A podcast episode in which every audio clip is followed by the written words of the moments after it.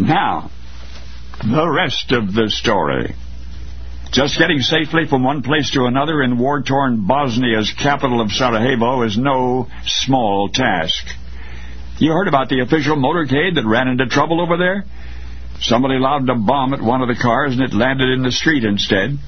There was a lot of smoke and debris. About a dozen bystanders were injured, none seriously. The mayor of Sarajevo, riding in the lead car, was furious and frightened. The motorcade stopped at City Hall. There were speeches. Next on the schedule was the National Museum and the governor's residence.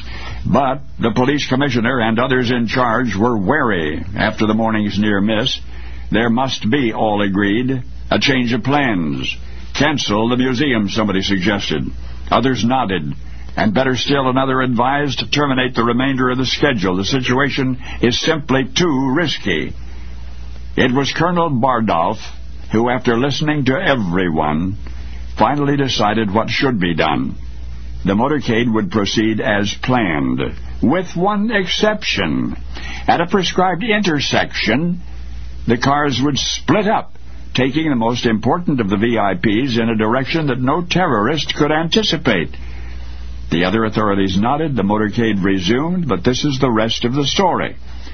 Out there somewhere among the passers-by, a man is lurking, a man with a gun in his belt and murder on his mind. From his vantage point on Leitner Bridge, he can see up and down the boulevard. He knows the route the motorcade will take, a right turn on Franz Joseph Street. It is time. He must hurry there. And there he stands in front of Schiller's food shop, reaching furtively inside his clothing to touch the weapon that lies concealed therein. And then, right on schedule, according to plan, the motorcade turns down Franz Joseph Street. At that moment, an acquaintance walks up.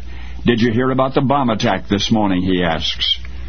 Quite, in fact, the man with the gun had known beforehand. The bomb thrower was his co-conspirator. But he had failed. There was but one opportunity remaining here and now. The man with the gun looks up. The cars in the motorcade are passing in perfect order, just as everyone had anticipated. The man steps forward, drawing his pistol. He is no more than five feet from his target when he fires twice. Two shots heard round the world 93 years ago today, June 28, 1914. For history recalls that then, in the Bosnian city, ripped apart by strife even still, a man named Gavrilo Princip emerged from a crowd and with a twitch of his finger plunged the planet into war.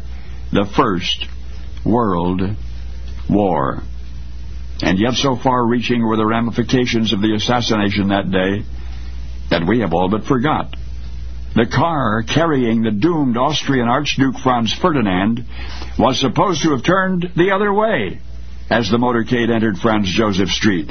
That was the change of plans. The Archduke's automobile followed the others, according to the original schedule. And World War I was ignited. Because for all of the carefully thought-out, much-discussed last-minute rearrangements, nobody told the one man who had to know, the Archduke Ferdinand's chauffeur.